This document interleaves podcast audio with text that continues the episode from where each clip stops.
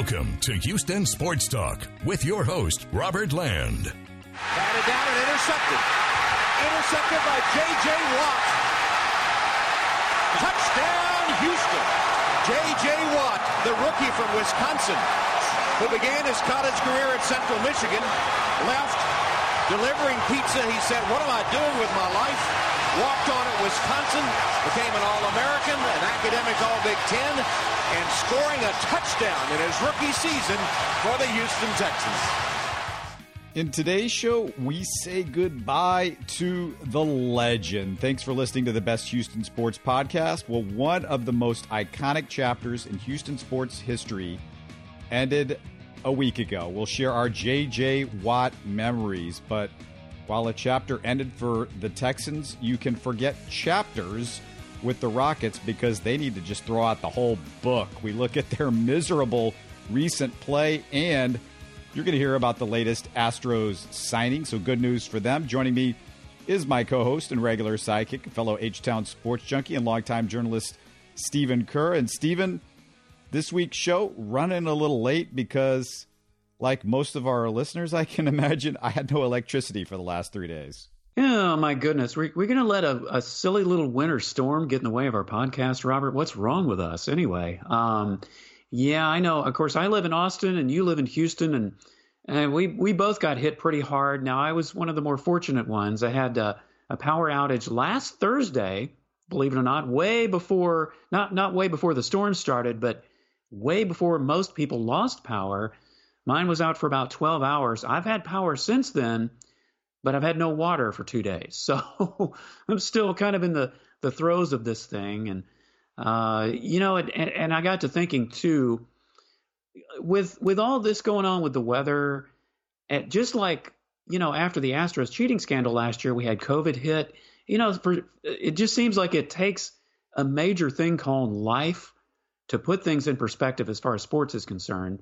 And I know we're going to talk about J.J. Watt and the Texans and the Rockets mishaps and things of that nature, but man, when when you start going through life whether it's bad weather or COVID or what have you, once again, we're just reminded sports is an escape. It, it's not, you know, we, we make it out to be a lot more than it is, but at the end of the day, life usually trumps it, and that's what's happened again this week. Did we need another reminder? I think Houston. We've had plenty of reminders. We've had COVID.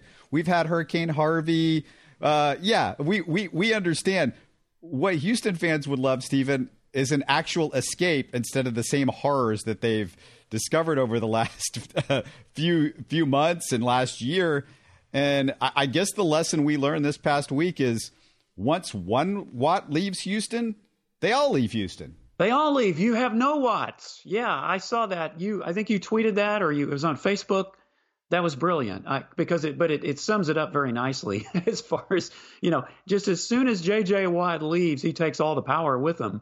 Uh, too bad he couldn't have taken Jack Easterby with him when he left, but uh, no, that that's still here. Uh, yeah, but apparently we we aren't used to all this, Robert, because look at how much yelling and screaming we've been doing over the last few months about the Texans. So once again, I guess we do need to be reminded that yes, even Jack Easterby isn't the only one who doesn't know what they're doing we can just put all the blame on ERCOT now for all our problems because a lot of people are anyway. I wish it was as simple as what you have to do with the water alert. We just boil the water, we get out all the germs. Can we boil the Texans to get out all the germs? Is that possible? Yeah, boil boil all the Texans germs, get them out, and then start fresh. Yeah, I, I wish it were as simple as that. Absolutely. Well, you know, I, I have to ask you just to start with, what did you think if you can remember that far back, it seems like it's been a year ago. But what did you think when you heard J.J. Watt had asked for and been given his release? Well, it certainly came as no surprise, Robert, but I really was disappointed that the Texans didn't try harder to trade him. I know there was some interest, and, and, and I'm not saying they would have gotten a first round pick for him, but surely they could have gotten a third round.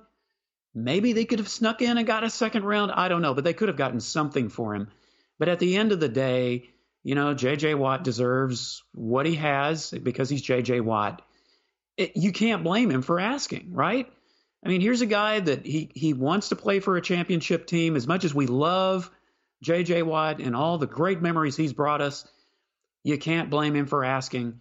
It's just amazing, you know, that the Texans just they gave it. They they gave it to him. They didn't even hesitate.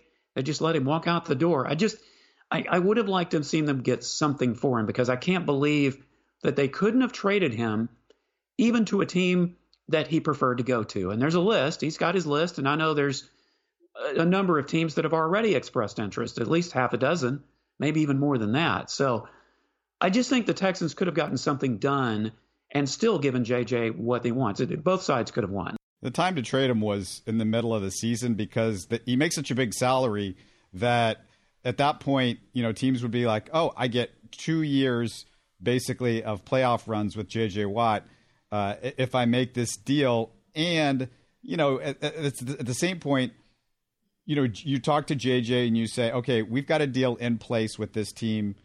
If you will go to this team, they just want to renegotiate your contract potentially. So we, you've got a, a, a maybe a longer contract, but slightly less money on their books. You you get out of Houston. Um, you don't have to deal with this. But there was also, you know, stuff that you heard, Stephen. I, I saw that uh, JJ even later in the season thought hey, the the Texans are going to make some good moves potentially in the offseason. They were probably promised that Jack Easterby was going to be out of the picture. You know, I, I think a lot of this has to do with the fact that he watched what they did in the offseason, didn't like it, didn't like the way Desha- the Deshaun stuff was going because, you know, Cal McNair, the McNairs don't like change. They don't like uh, dealing icons. It took a long time before they finally gave up on Andre Johnson. They didn't refuse to give up on Brian Cushing and some other guys that we were like, why are they keeping these guys around? They're not any good. But that's the way they operate. And so I, I just feel like that uh, JJ, you know, he, he was hoping that potentially, you know, they would go in a different direction and the Texans weren't going to deal him and then it got to a point where he's just like, yeah, I, I, I, don't see you guys going in the right direction, and Deshaun Watson don't want to be here, so I don't want to be here. And you know what, Robert? I, I think that to me is the way to handle it. And this is typical J.J. Watt. I mean, the guy just handles everything with such class and, and with such intelligence. And, and uh, if you ask me, this is a prime lesson for Deshaun Watson to learn from that maybe he himself could have even handled this a little bit better than uh, than what he has, and that JJ just handled it the way he did. He got what he wanted. Now, you know, the Texans certainly aren't going to release Deshaun Watson. certainly better not. But I think this is a lesson in how you handle a situation like that. You wait it out, you see what happens, and then if you don't like it, you go to them directly and say, This is what I want. And Deshaun has made it known that he wants to be traded, but it's been I guess, more what I would call a passive aggressive mode rather than just getting together with the McNairs and saying, look, guys, I know you've tried to do this and tried to do that, but it's not working for me. I want out. Let's get this going. JJ went directly to them and did that, and now he he got what he wanted.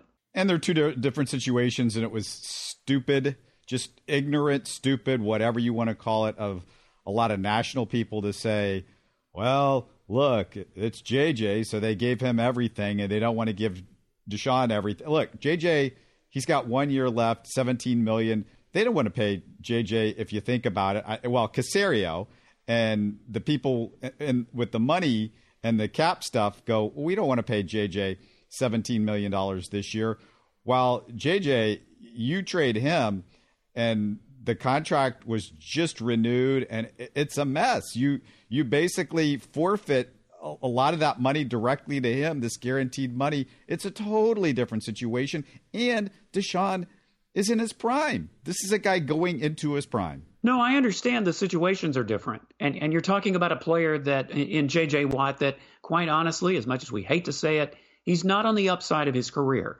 But I'm just talking about the way the whole situation was handled on both sides and you know, the Texans just continue to bungle things but in, I'm, I'm talking about in Deshaun's case, per, perhaps it's a lesson in how you deal with a situation that you don't like. That that's really what I was referring to. So off the top of the podcast, we heard J.J. Watt's pick six in the playoffs against the Bengals in his rookie season.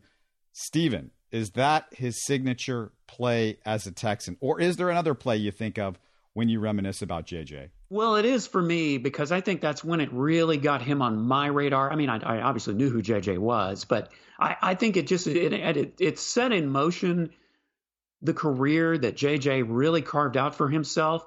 Yeah, there's you know the memory of him catching the touchdown pass. That is pretty cool too. But I I just go back to that interception for me personally. I, I mean, I remember it. I was sitting on my patio at my apartment uh, with uh, listening to the game. I didn't, I, for some reason, I couldn't get it on television. That the playoff game with the Bengals, and I just remember that. I remember what I was doing when it happened, and I just remember practically knocking over my patio chair and table in such excitement when he did that. And it not only changed the course of that game, but it really set in motion who J.J. Watt became, at least in my mind. The Bengals interception without question is is the moment for me uh, as you said. And it's the moment when i knew this was somebody special. This was somebody different. It's the moment when he arrived on the scene nationally. It exemplified what made him different from any other defensive end that ever lived. And i'm going to have a little bit of a, a, thank you for jj later uh, for what he's given houston. But I, I just want to go through at this point my top five jj watt plays. And number one uh, for me as incredible as the Bengals interception was, and it was the first time that you saw that potential, the interception against the Bills, EJ Manuel throws a pick six to JJ where JJ snags it at the line of scrimmage and outruns everybody for an 87 yard touchdown. It happened so quickly, Stephen. It took me a second just to realize he actually had the football in his hands. You know, that's something that a lot of people don't talk about is just the, the quickness of JJ. I mean, we talk about his size and force and strength, but that play, I think it, it demonstrated just, I, I mean, it's like you blink your eye and the guy's gone. it was that that's what was so remarkable to me about that play. Yeah, absolutely. It would be up there uh, along with that Bengals interception and just the, the quickness of with which it happened. It's like you go, wait, what just happened there? Oh, just unreal. And and the other thing is, uh, he had done it before, so it really took something for you to go, wow, with him doing one of those uh, interceptions at the line of scrimmage. Number two, I have the Bengals interception because of the circumstances and everything we talked about. Number three, you mentioned touchdown catch. He had touchdown catches, but the one that stands out is that over the shoulder touchdown he caught as a tight end against the Browns, where he had a defender draped all over him. That's the one I was referring to, right? That was unreal, Stephen, because you know, he catches it, you know, dragging his feet in the side of the end zone. Like he's been doing this his whole life, and he's doing this for the first time in the NFL we've ever seen him uh, do a, a, catch like this. But it was only maybe the second or third time they'd ever thrown it. To. I think the first one might have been against the Raiders, but that's the one that really sticks out, like you said. I would say that's my number two behind the Bengals interception, and I know you have it at number three. So I mean, it, it's it, it's hard to kind of put them in the order. It's kind of a personal thing, but yeah, that was just so incredible. And the fact that he had somebody draped all over him. I mean, do you think the guy had, had played tight end his whole career in the NFL the way he made that catch? Number four on my list is the Thursday night game against the Colts, where he he jumps on the ground on a fumbled snap and then runs it back 45 yards for a touchdown. The amazing thing about that play, as I rewatched it over the last few days, is how quickly he got to the ball in the scrum and then got up and ran, Stephen. Yeah, once again, it demonstrates his quickness. And in this case, it, it was a fumble return. I mean, the guy can, you know, he can sack quarterbacks, he can catch passes, he can intercept passes and, and run pick sixes, and he can run fumble returns for pick sixes. I mean, what, what can this guy not do, honestly? Then for number five, I was trying to think, uh, is there another one that just jumps off the page for me? So what I thought of is there there wasn't a single play on the field that matches the four that I just mentioned, but the thing that sticks out, of course, number five for me is everything that he did during Hurricane Harvey, all the money he raised, all the lives he affected, all the time he spent. That was my number five. Did, did I miss a play or anything, Stephen, for you? Well, other than the interception he made this year, which we, you know, we thought was so great because it, it could, it was obviously turns out now and we thought it might be at the time the, the last great play he might have made for the Texans. But no, I think that particular thing with Hurricane Harvey, it not only, you know, he was already on the map as a player, but I think it moved him even further up in the level of just as an entire, as a whole person on and off the field. you know, you're you're talking about a guy who makes an impact off the field. When you start thinking about, are they the greatest in the city that they played in?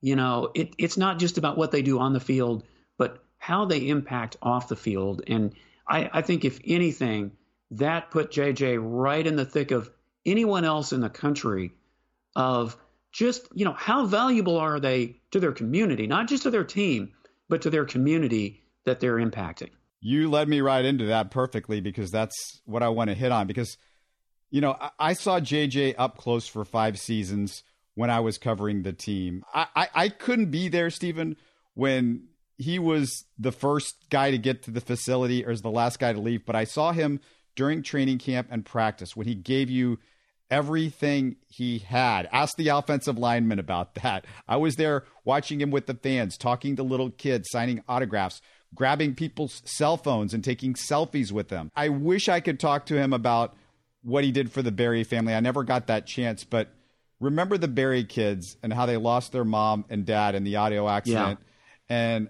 I don't know if you know this, Stephen, but Robin Barry, their mom, went to elementary school with me. I lost touch with her after elementary school, but I knew people who knew her, what he did for those kids, not just with the one phone call or one visit, but over months, over years that meant so much to me personally because it was somebody that I used to know and somebody that my friends knew. And also, I remember early in his career, Stephen, hearing the stories on Christmas about him showing up at Houston fire stations, the Bellaire Police Department, right after they lost an officer, and at the Children's Hospital with gifts for kids. I mean, the stories about him, they go on and on. It was especially fun in those early years, Stephen, when his celebrity wasn't so big, he could walk around without a mob. Yeah, I, I, did not know that that you had a personal connection with Robin Barry, but I do remember that story.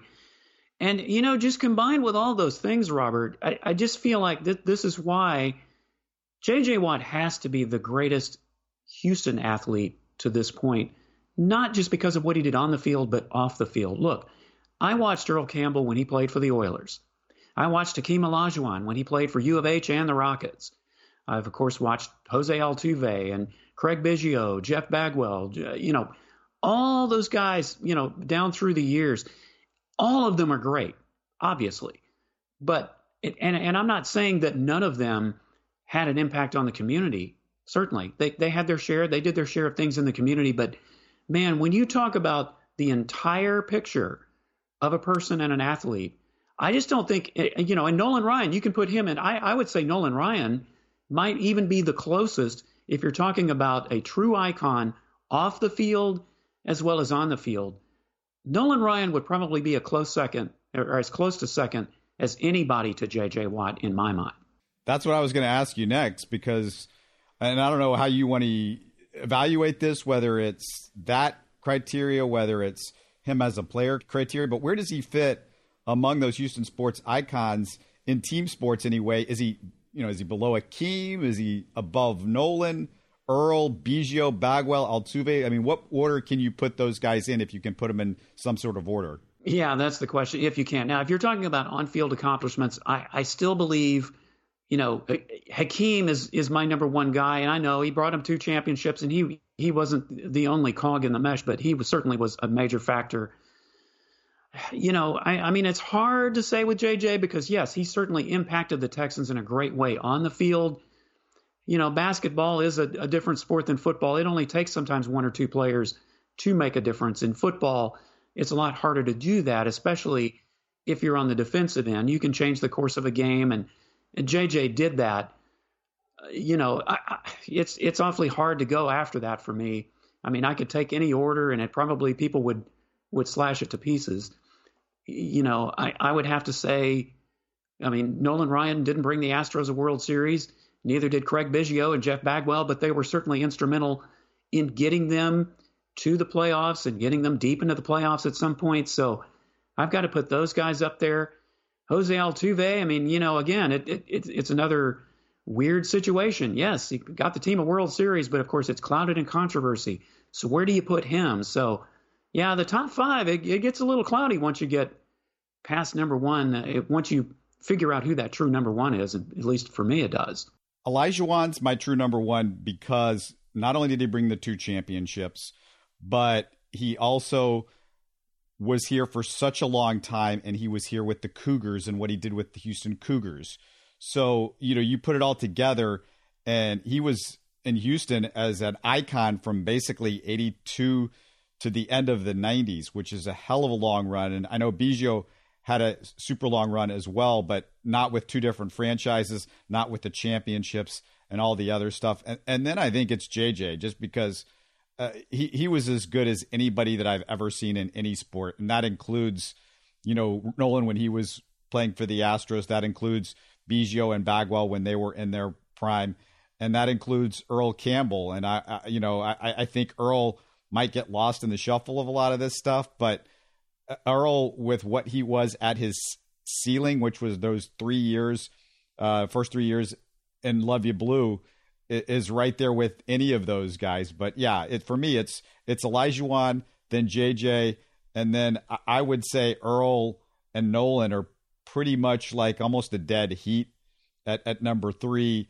Uh, Biggio and Bagwell almost get tied together, so it's hard to pull one away from the other one. But and and and you said that you know the, the tough thing with Altuve right now is we're, we're we've got the weird circumstances. But does, does that is that fair? What I just said? I think it's fair. And here's the thing: both with Nolan Ryan and Earl Campbell, they they transformed when when they came to the teams. Like when when Earl came to the Oilers in '78 as a rookie, he took a mediocre team and transformed it into a great team. Now, obviously, they had some other great players. They had Dan Pastorini, they had Kenny Burrough, they had Elvin Bethea. They had Robert Brazile. They, they had some great players, but Earl changed the whole complexion of the offense.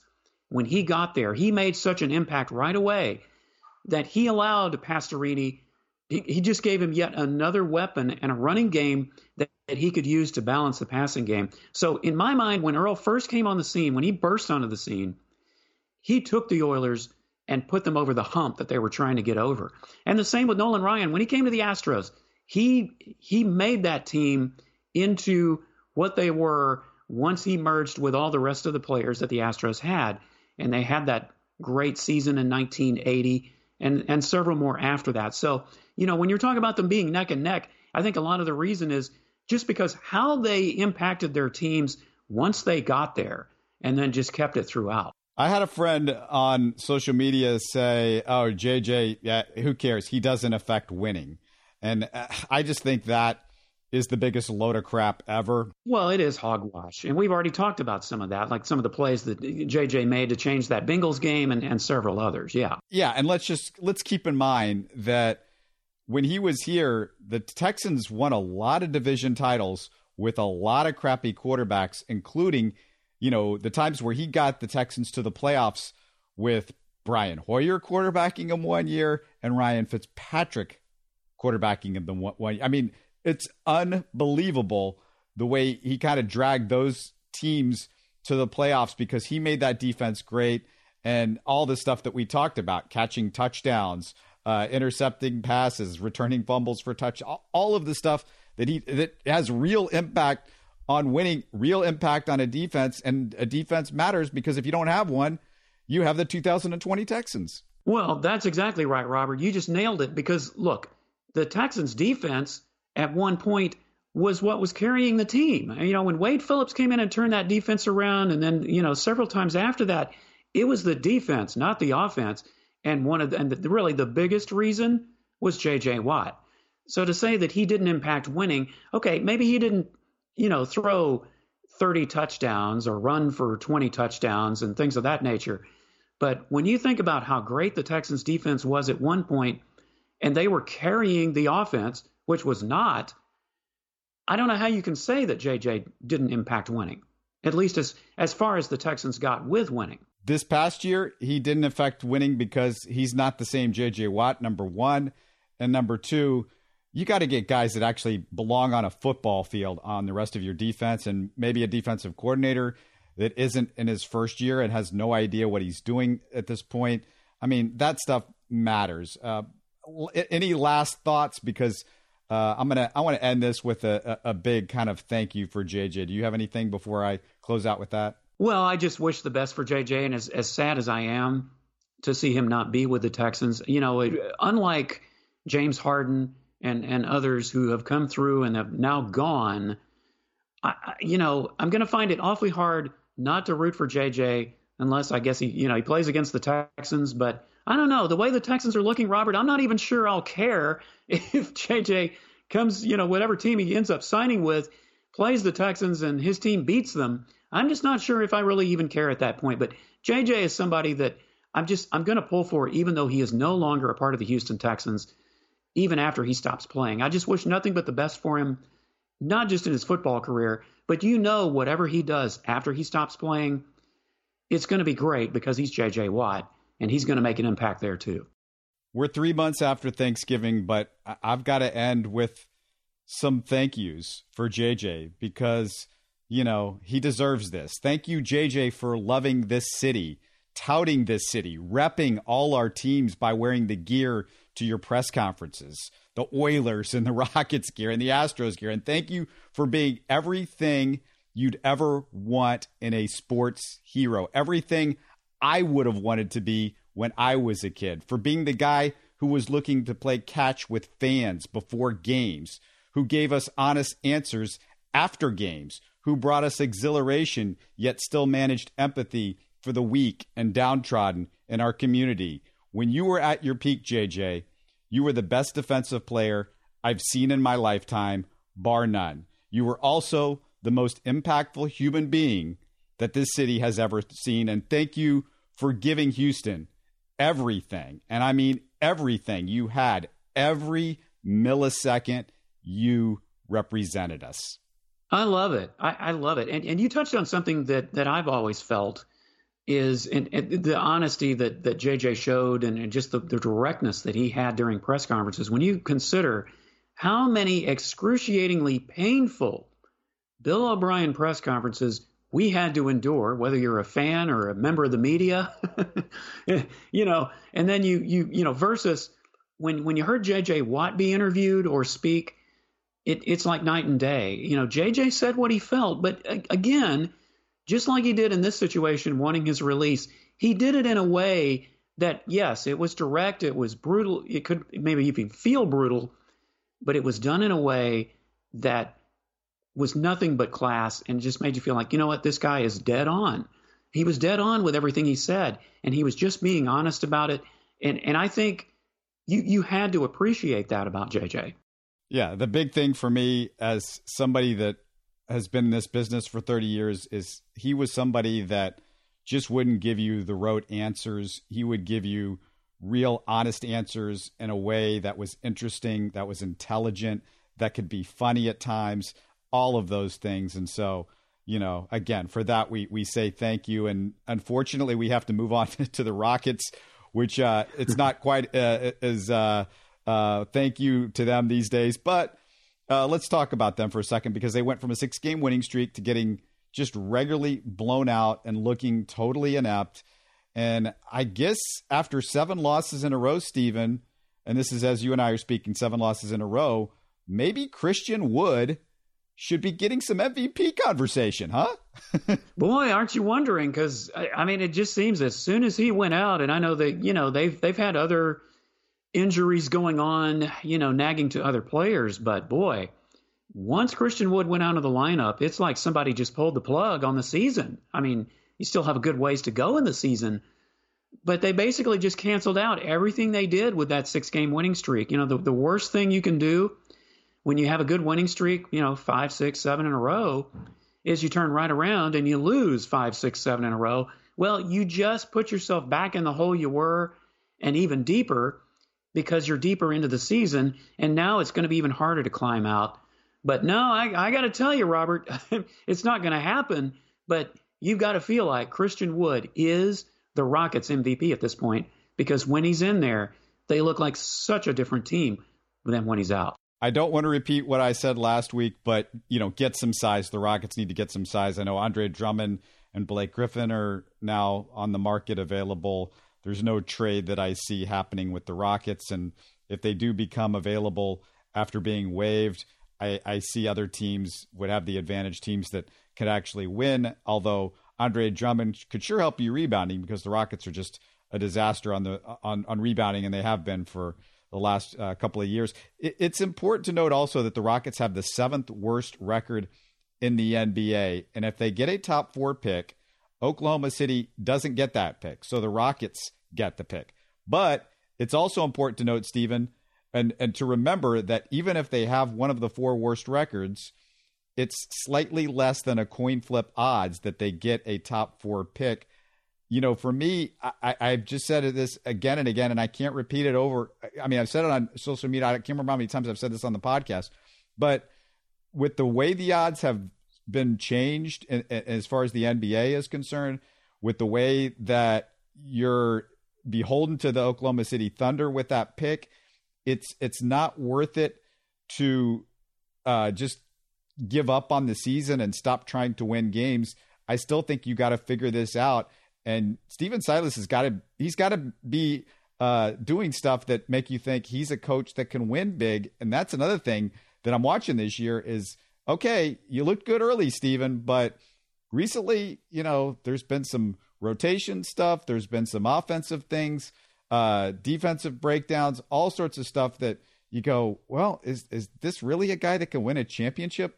You know, three or four years down the road, five years down the road? Yeah, I just don't see, you know, why the Rockets should just do a total collapse and tank because it's just so different in the NBA, as you mentioned. And I, I think that the biggest thing for me, Robert, is that not only is it about the rotation and the injuries and, you know, the things that you can certainly point to, but the one thing that keeps jumping out at me, and I guess it's obvious, but it's just something that I, I keep thinking about as I see them make this slide. You know, when the Rockets are not shooting well, their defense goes in the tank as well. Uh, when they're not hitting their threes and, and just not making any of their shots, the, the defense suffers. And I think that's been as, as big a part of the, the losing streak as anything else is their defense that, that was doing so well there for a while, you know, but then when Christian Wood goes out, everything else falls to pieces. And you also don't have the pick and roll advantage where you can drive to the hoop the way you did when he was in there. So it's just a combination of things, but yeah, Stephen Silas, I, I just I, I, pull for him because I think he's a great guy and this is his first head coaching job.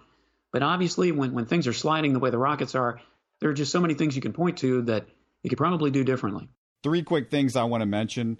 One of them, John Wall. You got to start passing the ball around. I want to see the ball move in the offense. This one on five stuff that we just got rid of with James Harden is now seeping its way back, and I get it there's not a whole lot of talent that he's out there with these days, but still, that's got to be something that you do as sort of uh, of hey, this is the way we're going to do things from here on out. This is the habits that we're going to get into. The second thing, Jae'Sean Tate still has been fantastic.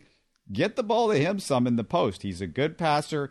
He's incredible from two point range. He's uh, way above, uh, or I think slightly above 60%. So why not get the ball to him down low in the post? Either he's got something and he's going to go one on one, or he's a good passer and he's going to get himself out of it. The third thing is Victor Oladipo, that trade, and I said it at the time, Stephen, if if that Oladipo thing doesn't work out as a long term deal, and I don't know what you're going to get in a deal with Victor Oladipo if he's not playing well, if he's hurt all the time, and if he's got $20 million left on his contract, what the hell could you possibly get for somebody like that? But I mean, that's a bad look as far as if, if the Rockets all they got were those Nets picks. Like I said, I, I was worried about that because you're banking on them being really bad in three or four or five years. The first few years of those Nets picks are not any good. So you're you're talking about you know rolling the dice on basically three picks maybe. Well, number one, regarding John Wall and, and just the, the stagnation, I mean, that, that's been another issue. And I know we've talked about it before you know, it seemed at the beginning of the season when they had all the energy, I wondered how long it would last, where there was a lot of ball movement. There wasn't much standing around. Well, now you're seeing that, you know, with John Wall and some of the others. And I think, yeah, some of it is a question of just who you have around you, but it's certainly a major contribution to the losing streak. And number two, the more I, I see of Jay, Sean Tate, the more I like him. And you know something else, as we're recording this, Robert, do you realize Jae'Sean Tate is the only player on the Rockets roster who has played in every single game. He's he's appeared in every single Rockets game. That's it. and, and you only hope that keeps up because they've certainly had just about every other guy out at one time or another. Now, some of that is not playing on back to back nights. I get that. But a lot of it's been due to injuries, COVID 19 protocol, this, that, and the other. But yeah, Jae'Sean Tate, definitely a guy that we want to see more of. And uh, yeah, I, I just, I don't know. With the Rockets, I, I keep trying to find some positives and keep wanting to root for them, but it's just getting harder and harder every game you watch where they're getting blown out and they dig themselves into such a deep hole that they just have to keep coming back. And number three, with the, the Victor Oladipo thing, and I said it right at the beginning, this was why I, I didn't like the fact that he was the only really major part you got in the James Harden trade, along with all those draft picks. If Victor Oladipo is the main guy you got and you don't re-sign him or you let him completely walk away, you know, even if you trade him, what are you going to get for him at this point? And what how productive has he been since he's been with the Rockets, except for little fits and starts here and there? That was the biggest reason that I, I just wish they had gotten something else, another key element in that James Harden trade besides Oladipo. This is something that I've thought about. I don't know if it's something that the Rockets would be willing to do, but the Atlanta Hawks look terrible, and they look like they made two bad, bad moves contract wise in Bogdanovic and Gallinari. Those contracts go on for the next three or four years. You have Victor Oladipo that matches up pretty well with both of those contracts. Do you, if you're the Rockets, consider trading Oladipo for one of those guys? And Bogdanovic isn't that bad. He hasn't played a whole lot. He's had some injuries this year. Uh, Gallinari always has injuries, so that's his problem. But at least he would give you some size and some three point range in the meantime. But couldn't you make that deal? And should you make that deal? Because the Hawks may need to attach picks just to get rid of those contracts. Well, that's a good point. I had I hadn't thought about them, uh, either one of them, so much. I mean, Gallinari, we saw him a bit in the postseason last year. Yeah, the injuries would would be my main concern, but one of those two guys. I mean, let's put it this way: you couldn't do any worse, could you? with what you've got, and you wouldn't be giving up near as much from trading Victor Oladipo as you did trading James Harden, you know, to get Victor Oladipo. Yeah, picks are, you know, some more currency that you've got if something happens and right. you can package them and that sort of thing. And I don't know if the Hawks would be willing to do that. And the Hawks, you know, the pick their picks might be pretty darn good the way things are going for them. But just something to consider. You know, I keep making the point for fans obsessed with tanking for high lottery picks that look, listen to where some of these NBA All Stars were picked. And this is a big list of All Stars. Most of these guys, Stephen, are last year's All Star team. So let's, you know, you everybody thinks, oh, LeBron or Anthony Davis. Kawhi and Giannis were both picked number 15. Jokic, number 41. This is an MVP potential guy this year. Jimmy Butler, number 30. Middleton, number 39. Donovan Mitchell, and Trevor Booker, both great young players at number 13. Middleton, you know, goodness gracious, end of the first round, you know, he's a second guy on a team that supposedly has championship dreams. Bam Adebayo, number 14. Hall of Famer and NBA champ Dirk Nowitzki, number nine. Now, that's a lottery guy, but a low lottery guy. Rudy Gobert, 27. Uh, he's somebody that's on a team that's got the best record in the NBA and he's the reason why with his defense. Uh, Kyle Lowry, number 24, NBA champion, second best guy on the championship team. Paul George, number 10. Uh, Vucevic, number 16. And maybe future All Star Christian Wood, undrafted. Stephen, look at that. I mean, that's a ton of All Star caliber guys that were not drafted in the lottery, and just a couple of them that were, but late lottery picks. Well, that's very true. It's yeah, that's quite a list, and I bet you could take any of the major sports and and come up with guys just like that and an extremely long list. The key though is the the Rockets have got to be a better drafting team in order to get some of those guys. But you're right. Uh, it, it's not the the top five picks. You know, how many years in a row are you going to get those guys?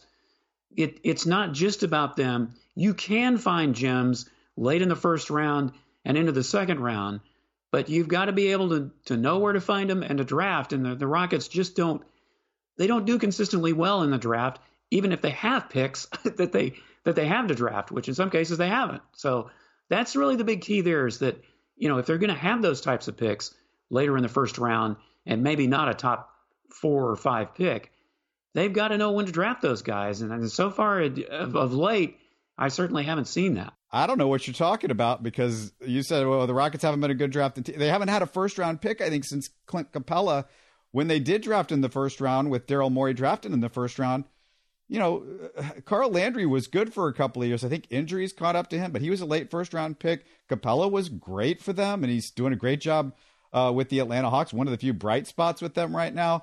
I mean, they uh, to say that they have not drafted well, I, I don't think that's a fair statement. I, I, know, like I said, that of late they haven't had draft picks, but you, it's not like a list of what you just came up with. Carl Landry was a, a brief stint. Clint Capela would be the obvious name, but but I mean that I'm talking about a consistent list, like with those guys. If you're going to have those kind of picks over the next few years, then you're going to have to make them count. Yeah, you can say Marcus Morris maybe wasn't that good, but Marcus Morris has had a pretty nice career, and he's a pretty little, pretty good little role player for the Clippers right now. And and he was somebody that they picked, I guess, at number fourteen. For fourteen, that's that's pretty good. Now, if they picked the guy at fifteen, it would have been Kawhi Leonard. So that's a whole other story. But yeah, uh, just yeah. just something to think about for you fans going.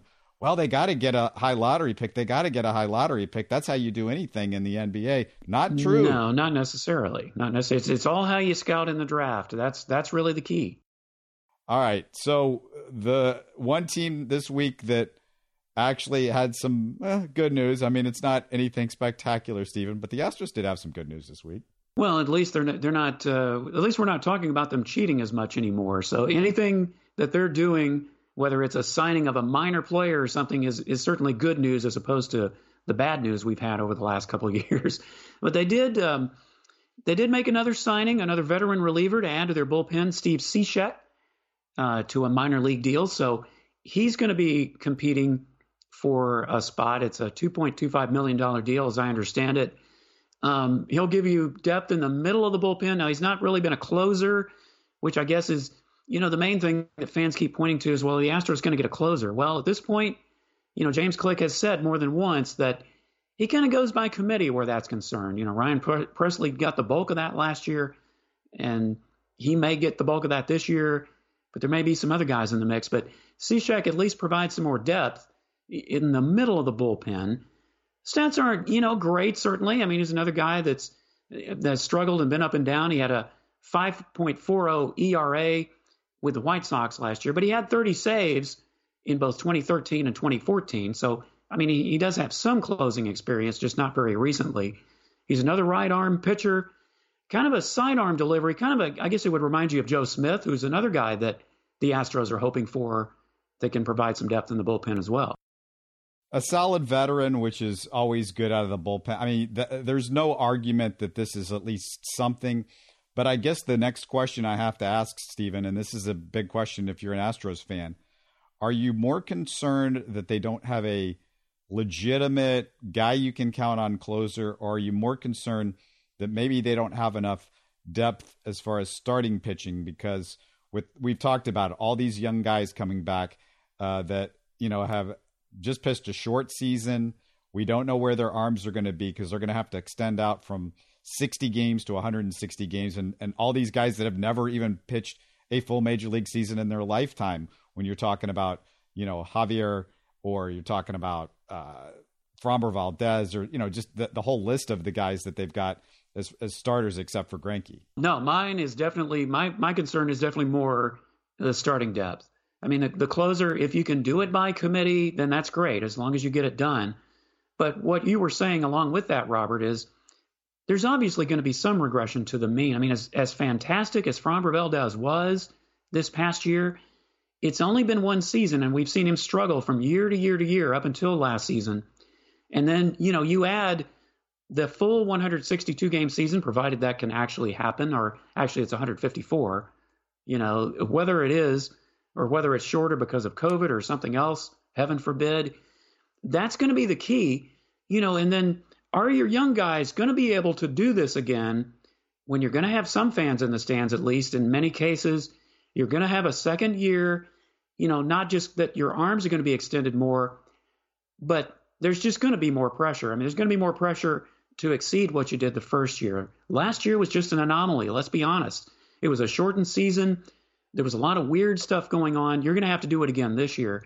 So, yeah, my biggest concern is how are they going to do in the starting rotation? You know, are you going to even be able to see Forrest Whitley finally get to a point where he can be part of that rotation, or is he not going to be in the mix? Are they going to have to sign somebody else, maybe when the season starts, to get into the back of that rotation to shore it up? There's still a lot of questions where that's concerned. Yeah, Collin McHugh, Brad Peacock are not walking through that door apparently as as guys that you can start. McHugh uh, did did he sign with the Rays? I, I I thought I saw something where he was he might be signing with the Rays. Did did that happen? I, I did not see that. I, I didn't. And you know, and even Austin Pruitt is not ready to come back. You know, you signed him to kind of provide some of that depth last year, but he hasn't been able to give you anything either. So at least at the beginning of the season, he's not going to be available for you either. The other thing that was good news besides Cishek was Dusty Baker got his vaccine, so that's good. He's he's all set with uh, both of his vaccine shots and several of the Astros players they found had antibodies in their system. That is good because, you know, if, if they can get through training camp without a lot of COVID setbacks and the vaccine should be rolling out, I think, more for everybody around April or May, beginning of the season, then we might say, Stephen, that the Astros are in good shape this year and might not have the the setbacks, you know, from COVID stopping them as the, as the year goes along.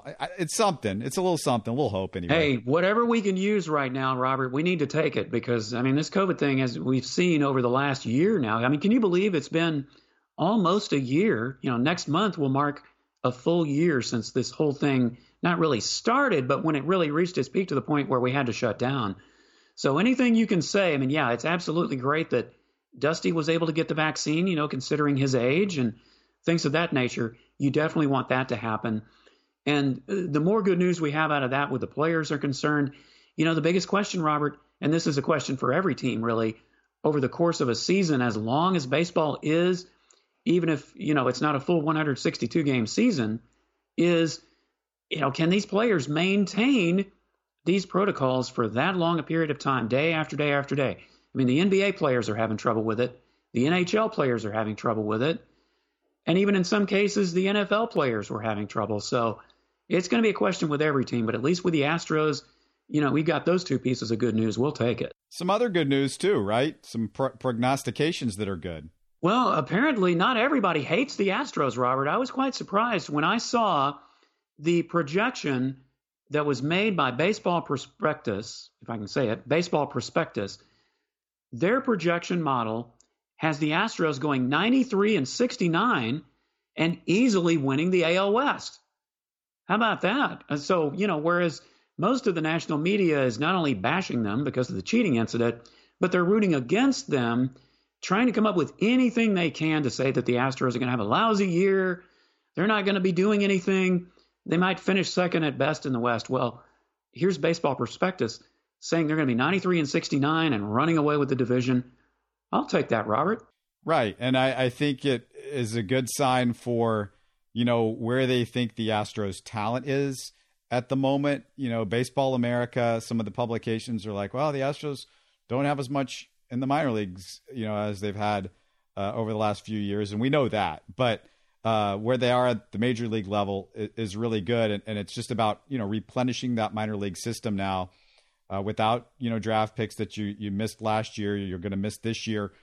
Uh, you, you, did though help your depth a little bit because we talked about you know signing a couple of really good international players over the offseason, guys that could be potentially ready not too long down the road. And the other eh, the other exciting thing, Stephen, that you know we mentioned this a couple of weeks ago, but it's worth mentioning again as we get closer and closer to the season. It's going to be kind of fun if you're an Astros fan that you can go to a ballpark that's not Minute Maid, and we we don't know how many fans are going to be able to go there, but you've got another choice. You can go see where we are on on a AAA level because you know you do have the Skeeters, and and it, it is going to be here, and it's it's not a deal where hey, I keep hearing about these guys, but I haven't seen them, so you know what do they really look like? You know how is Forrest Whitley doing? Well, let me go out and I can go watch For- Forrest Whitley in a Skeeters game, right? And, and you don't have to go stay in a hotel to do it, Robert. And, you know, that's the great thing about the restructuring of the minor leagues. And, and listen, I have mixed emotions about that whole situation with Major League Baseball only because there were so many towns that lost teams or, you know, they, they're not going to have that kind of affiliation just because of the restructuring. But, you know, from a personal standpoint, if you're an Astros fan, you got to love it because not only do you have – your Sugar Land Skeeters right there in your own backyard. They're the AAA team. You know, they're not just some independent league team that you go watch, you know, because there's no other baseball. The Astros may be out of town or what have you. This is your AAA club. I mean, you're going to be seeing these guys as soon as tomorrow. You know, you can go watch a Skeeters game the next day or the next week. They're going to be with the big club, and then you, you can go to Corpus and check out the Hooks, and that's your Double A team. So, I mean, that's what's really great about the whole thing, Robert, is that if you're an Astros fan, you, you can not only see the big club, but you can go see their farm teams, their double A and triple A teams, you know, just a few hours apart. I mean, that that is something that's really going to be nice to see this year. Have you ever been to Corpus? I, I don't I, I don't think I've ever been there for anything. I have been there, yes. I've been there at least twice, I think maybe three times. I have been to Corpus. Now I've never seen the Hooks play because it was I think the last time I was in Corpus was in the 90s, so it's it's been a while, but yes, I have been there. Not a whole lot more baseball wise. The Padres keep signing guys long term and making trades and the Padres are going to be a they're going to be a little bugger in, in Major League Baseball for the next few years with all the moves that they've made, huh? Yeah, they certainly are. I mean, uh, Fernando Tatis Jr. signs a contract that by the time it's up, which it, it probably isn't even going to last as long as it actually is, my granddaughter will be grown. I mean, that's how scary that is. 14 years, you know, she's already six years old, so she's going to be practically grown by the time that contract is up. Yeah, the Padres are definitely making some noise. You know, you have, I, I was very relieved to see that Trevor Bauer signed, even though it was with the Dodgers. At least he's in the National League. I didn't want to see him in the American League, so at least there was some good news there that even though he went to the Dodgers, he's not in the American League. So I was happy to see that happening. But yeah, watch out for the Padres. They could be something to watch in the next few years. I kind of feel like Trevor Bauer's whininess will fit right in with Dodger fans. Yeah, that, it was apropos. Maybe he'll uh, he and Joe Kelly, you know, probably be roommates or something if if Joe's even still on the club by that point. Well, I got to tell you, Stephen, it was just good to talk sports with you after this last week. Talk sports, uh, uh, anything but talking about, hey, how, how's the electricity going, or do I got water, or, or you know, how long is this going to be lasting? And it's just, it's just nice. Yeah, it, it's really great to talk to you, Robert. And in fact, uh, you know, we were supposed to podcast this past Monday, and what was it? Ten minutes before we were to record is when you texted me and said, "Guess what? I have no power." What it was out like that morning, I think, is when it went out for you. And I'm glad that you were able to go to a friend's house and stay safe and warm, and that you're back and that you're okay. So that that's obviously the main thing. But yeah, it's great to talk to you and just just to talk and and even do a podcast to kind of loosen things up from what's been a really crazy week or so.